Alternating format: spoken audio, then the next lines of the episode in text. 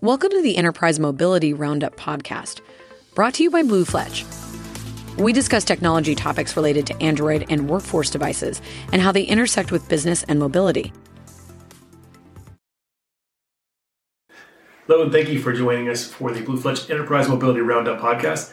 I'm Brett Cooper. Today I'm joined by Patrick McGlynn, and we'll be talking about device loss in the enterprise and how to reduce it.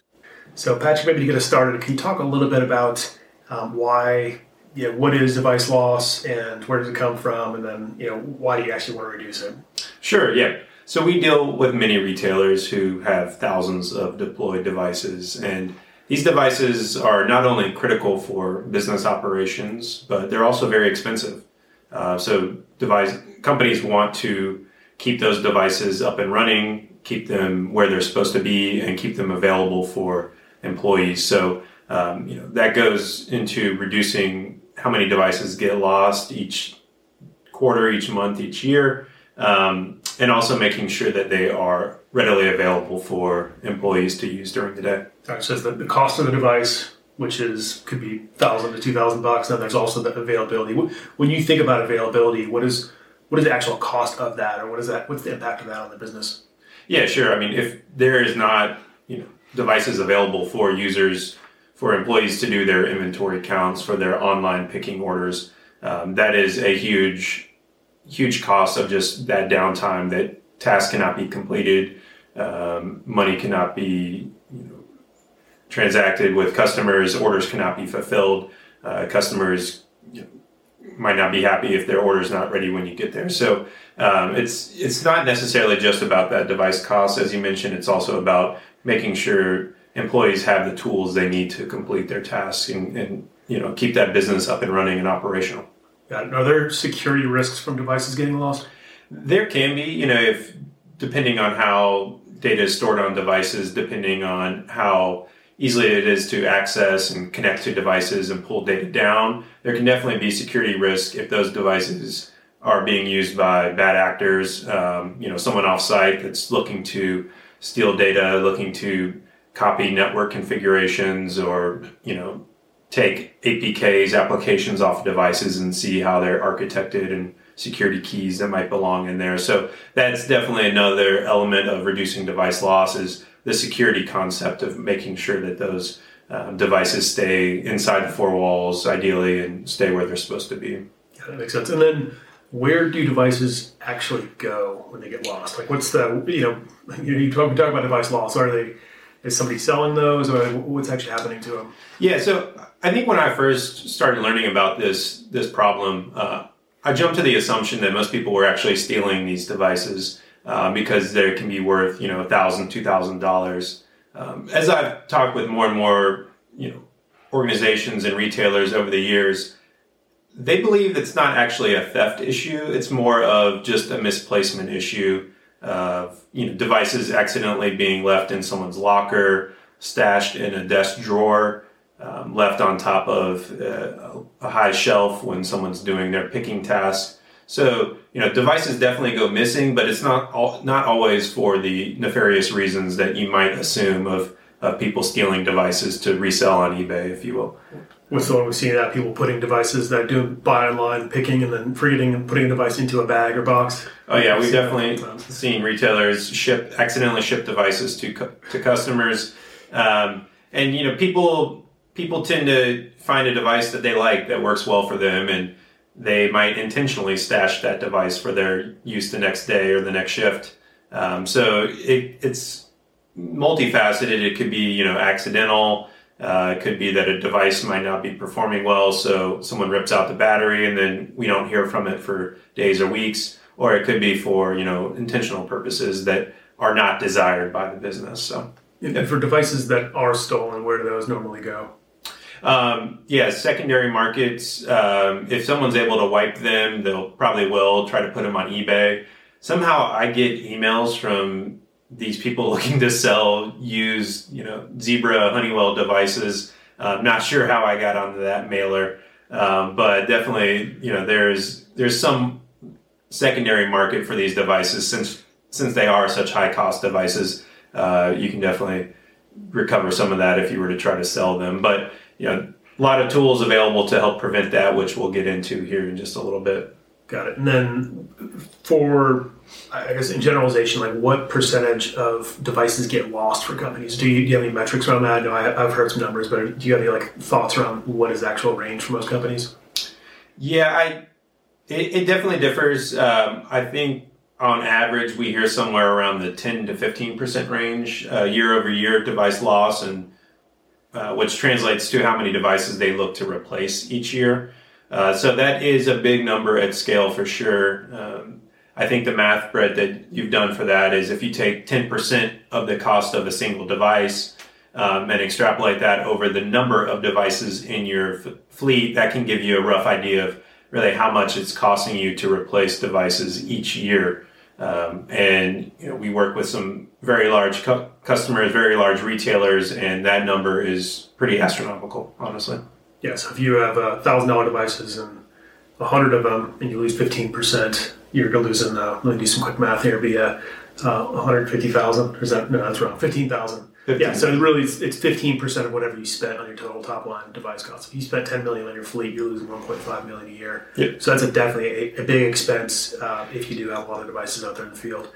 So I guess just to get us into the approaches, like the areas of approaches, like what's the first area you think about when you think about reducing device loss?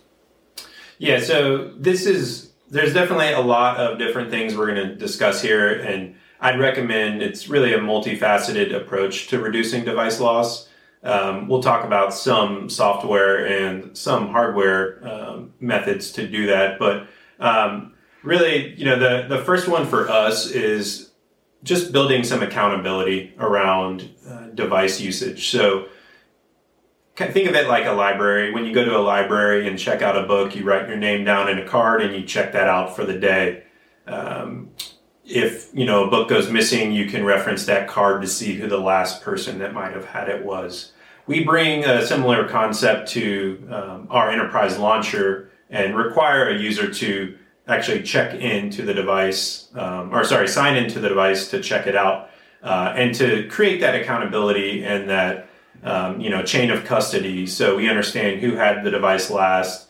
And if that device doesn't show up, you can start working your way up the ladder and seeing, asking, John, you had the device last, do you remember where you put it? And not necessarily to get people in trouble, but it's just really the best way to track and see where devices might be. So that's where we start with that check-in, check-out process. I've seen a lot of companies do that with a variety of different methods over the years, really starting with just paper-based processes, having a manager in a cage that hands out devices and requires someone to write their name down as they check it out. That's kind of the basics of where companies start. We see people using credentials, their single sign-on credentials to check devices out. And that's the approach that we've sort of adopted here at BlueFletch with our enterprise launcher, is that if you check a device out, you might as well use that as your entry point to single sign-on with your secure credentials. Authenticate against the identity provider, make sure you have access to even use the device, and then you can properly check that device out for building that accountability chain. For check and check out, what do ENMs offer, like the SOTIs and AirWatches and Tunes? What do they have for capability-wise around check and check out? Yeah, so they do have check-in, check-out systems through their own launchers. It's a bit of a different approach. Some MDMs require you to actually have a separate user database where users have their ID and password stored that might differ from your Okta or Azure Active Directory tools.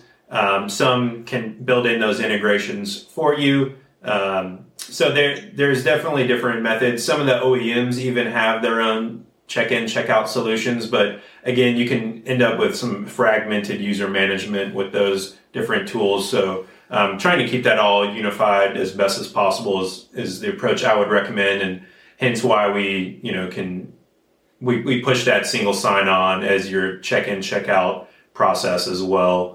You might as well unify those two experiences. What's your experience around locking cradles or locking cabinets, or even the cabinets we open and close? Like, what do you see around that? So, yeah, I definitely see those in different facilities, and I think to varying levels of success around that. The locking, so there, you have the locking cabinets, which each device might be hidden behind a little mini door. You scan your badge, enter a PIN, and that door will pop open for the device. Those seem to work pretty well because, you can have your charging cradle built into there. And devices can't just be picked up off the cradle.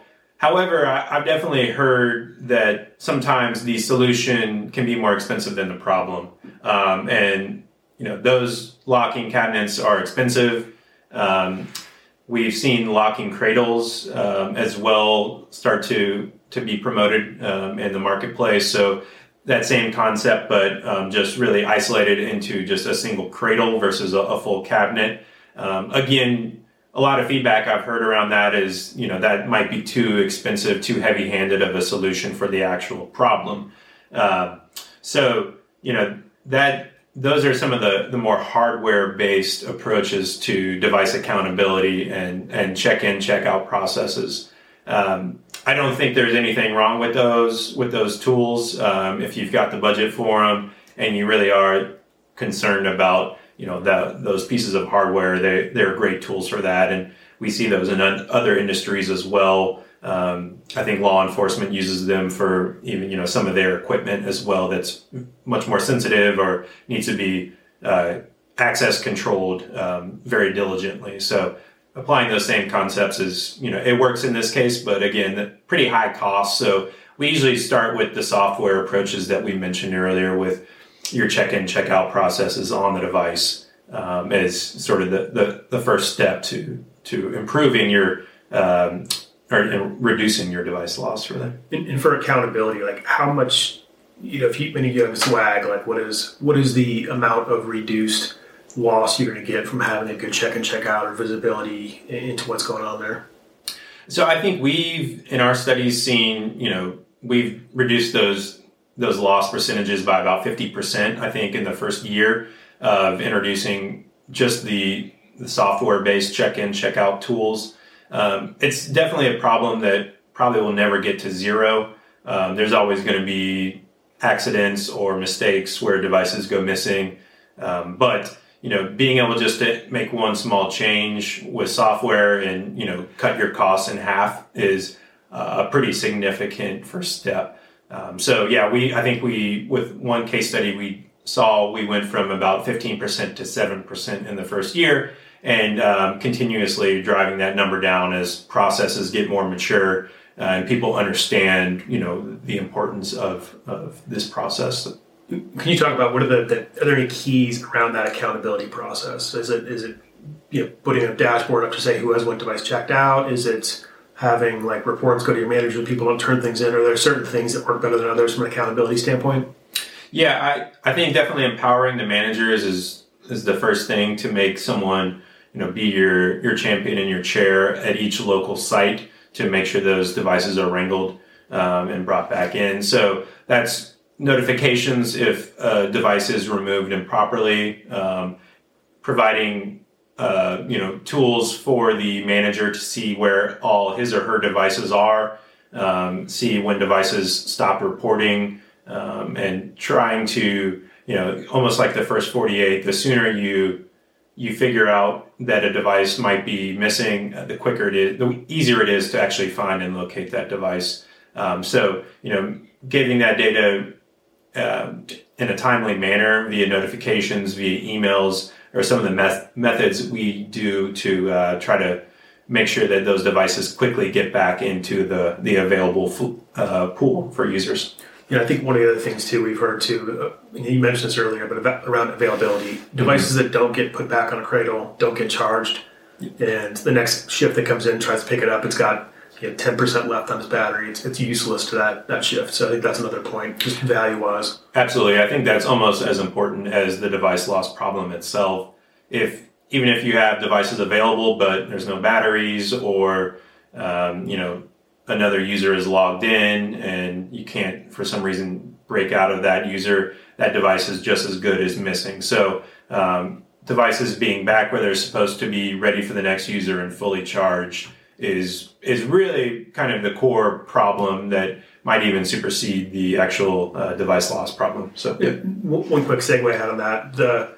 We've seen this some places where people will pull batteries out and put devices into like a safe or locking cabinet. What's the downside of doing that? So, well, I think the reason people do that in the first place is those cradles, as we mentioned, can start to get expensive. And so people might just opt for just the battery bay. It's a little bit cheaper. So, yeah, as you mentioned, rip the battery out, put them in the bay, or buy a bunch of, USB-C chargers from Amazon instead of cradles and just kind of stick devices somewhere in a cabinet. And I think we saw one retailer that was using basically a safe to store their devices in at night. And the big downside there is just connectivity. So if a device is powered off, first, you're not going to know that, it's reporting. Second, it's not going to receive its nightly updates that you have, its security patches, its app updates. And it's just going to break your reporting. So it's going to look like all of a sudden your devices are offline, because they are. And of course, a powered down offline device is much more difficult to locate than one that's up and available. So we always recommend those traditional cradles where users can quickly just dock their device. They don't have to worry about plugging things in. There's nothing really to break. Your EMM, MDM admins are going to love you for that, because they can do their nightly updates, have much higher success rates around that, and not have to worry about trying to, time it perfectly during the middle of the workday. So just all in all, a much better practice to use traditional cradles for that. Yeah, and I think we had one customer, I remember, that was doing that where they were taking devices, put batteries out and taking devices and putting them in a closet. And I think their EMM install rate was less, sub 10% of their nightly installs when they're pushing updates. So I think it's definitely important from an operational standpoint to make sure you have devices in a cradle that are powered on and available to your MDMs. Yeah. Speaking of, I guess, or a little segue into visibility, what devices are out there, who has it. Can you talk about some of the tools you see around device visibility, or what we've done with companies? Yeah, sure. So if you're using the BlueFletch tool set, we include our device finder tool. That's going to be able to report the last known user, really all the 80, 100 plus data points we get from devices and from usage of those devices can be summarized and put into a device finding tool for you to play notification sounds, to view on a map where a device might be or last seen. So that's extremely helpful with Wi-Fi 6 and some of the latest advancements in RTT and Android 9. We've seen about 1 meter accuracy of device location. So of course, sometimes it can be finding like finding a needle in a haystack, but if you have within a 1 meter area to look for, that haystack becomes pretty small. So that's with BlueFletch. Other tools out there, I think a lot of the OEMs have their own device finding tools. I know one in particular uses a Geiger counter style, which if you're familiar with metal detectors, that the beep, beep, beep, beep, beep as you get closer, hotter, colder kind of concept. And they can leverage similar technologies there for beaconing, for map views. Trying to find that location is definitely important.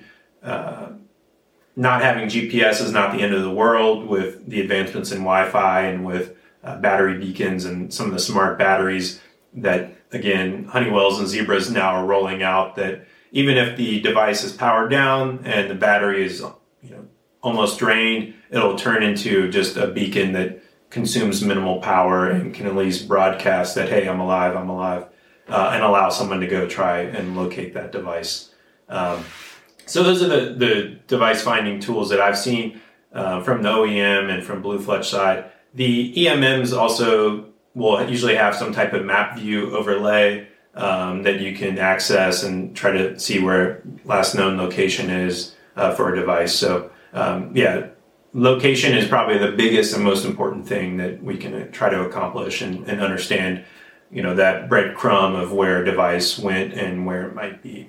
Yeah, I guess one of the notes on that, I know the way we approach it is actually having an on-device tool. So if you're a supervisor or manager in the warehouse, you can see who has what device and where it is. I think the one drawback with EMMs is you don't necessarily want to give your 2,000 managers access to your SOTI or AirWatch instance, but it's definitely, you know, if your help desk has access, people can call and look it up that way. Can you also talk about, I guess, with the finding devices to go offline? I know we talked about ZTE, like zero-touch enrollment. Mm-hmm. How does that help with stolen devices? Right. So zero-touch enrollment is something introduced by Google to facilitate an easier staging and enrollment process to your EMM and MDM. However, one of the kind of side benefits is really around security. So with zero-touch enrollment, you actually associate your device with your EMM in a portal managed by Google. Once that's done, it's basically a forever bond that can't be broken. So even if a device gets stolen and someone decides to take it home and sideload a full reset package, next time they wake up the device, it's going to do its checks with Google to pull down any updates. But hey, it's also going to see that I belong to this EMM and I'm going to kick off registration. So that's basically an infinite loop that no one's going to be able to break out of if they steal a device. So again, we talked about a multifaceted approach to reducing this. This is a really great tool that I don't think enough companies have yet adopted for really just ease of staging and rolling out of devices, but also the big benefit of the security and making devices that get stolen almost worthless to anyone that's looking to do anything other than their intended purpose. On the note of recoverability, like what are the other approaches for if a device leaves the facility or goes to a client, like or goes to a customer? Like what have you seen around recovering those lost devices? Yeah, so we've built a luggage tag, we call it. So if a device leaves a geofence or a Wi-Fi network, basically lock the device down in a full kiosk that provides return information, almost like your bag tag if it were to be lost. Here's a phone number to call. Here's an address. If a device accidentally got delivered to a customer, they might not have any intention of keeping that device or using it. So it gives someone a way to actually take action and return a potential device. We talked zero-touch enrollment, persistence, which is kind of a technical topic we can touch on, but if a device were to be reset, it can leverage its persistent storage to actually automatically install software such as a tracking tool to, broadcast that, hey, I'm back online, and here I am, this is my location. So a couple different tools there. We've also built what we call a time bomb, I think was how we labeled it, but if a device goes off of a Wi-Fi network for a certain amount of time or, again, leaves an approved area, just basically turn itself and reset itself to wipe any data off of that device that potentially could be stolen or taken off. So businesses might care more about, what's on a device versus the actual device themselves, and that's where we built that tool to just go ahead and wipe itself. Prevent anyone from, monkeying around in the file system to try to pull anything down. So, I think those are the big ones that I can think of for recoverability. What about just labeling devices or etching devices? I've seen some companies actually etch like company info to the back or have like the metal labels that are fixed to it. How successful is that, would you say, from a recoverability standpoint?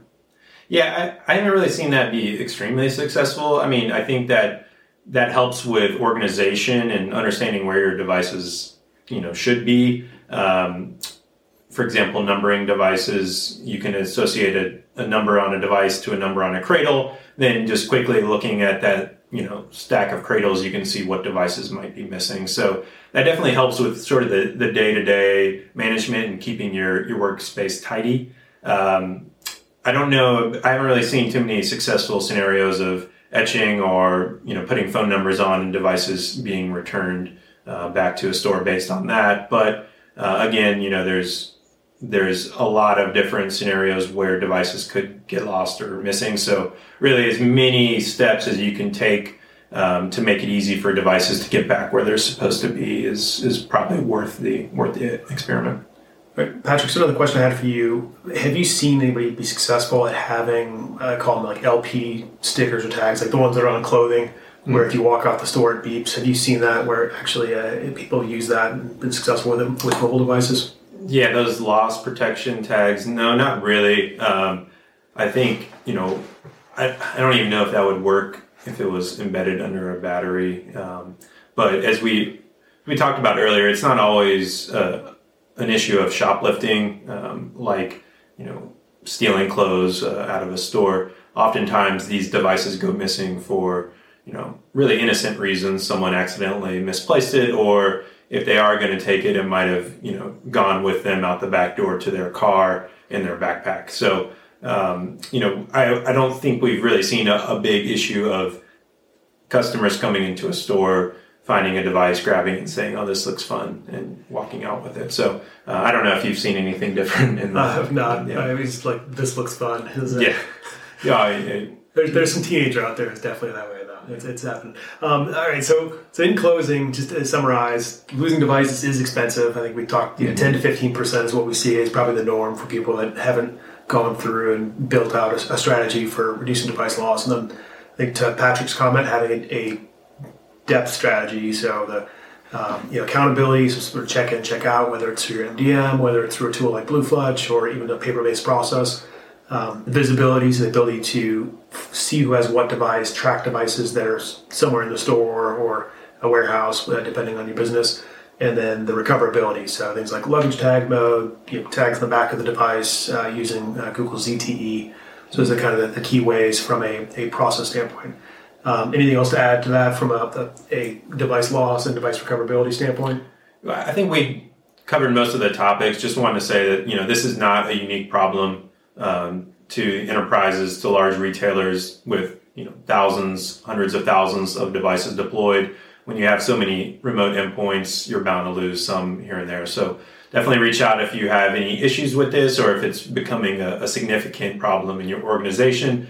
We'd be happy to talk you through what we talked about today, and go ahead and even, do some proof of concepts around some of the technologies as well. So always happy to help. Excellent. Thank you, Patrick. And thank you, everybody, for joining us today for another episode of the BlueFletch Enterprise Mobility Roundup podcast. And if you do have follow-up questions, you can reach out to us at info@bluefletch.com. And if you're listening to this podcast, definitely give us a star or a like. And then if you're doing the YouTube, give us the little bell or subscribe button that's on there. Yeah. I can't remember which side it's on, this side or this side, but it's up there somewhere. But thank you very much, and have a good one. Thanks. Thank you for listening to the Enterprise Mobility Roundup podcast. If you enjoyed the discussion, please take a few moments to rate us. If you would like to listen to future episodes, please subscribe. To learn more about mobility topics or submit any questions, visit us at bluefletch.com.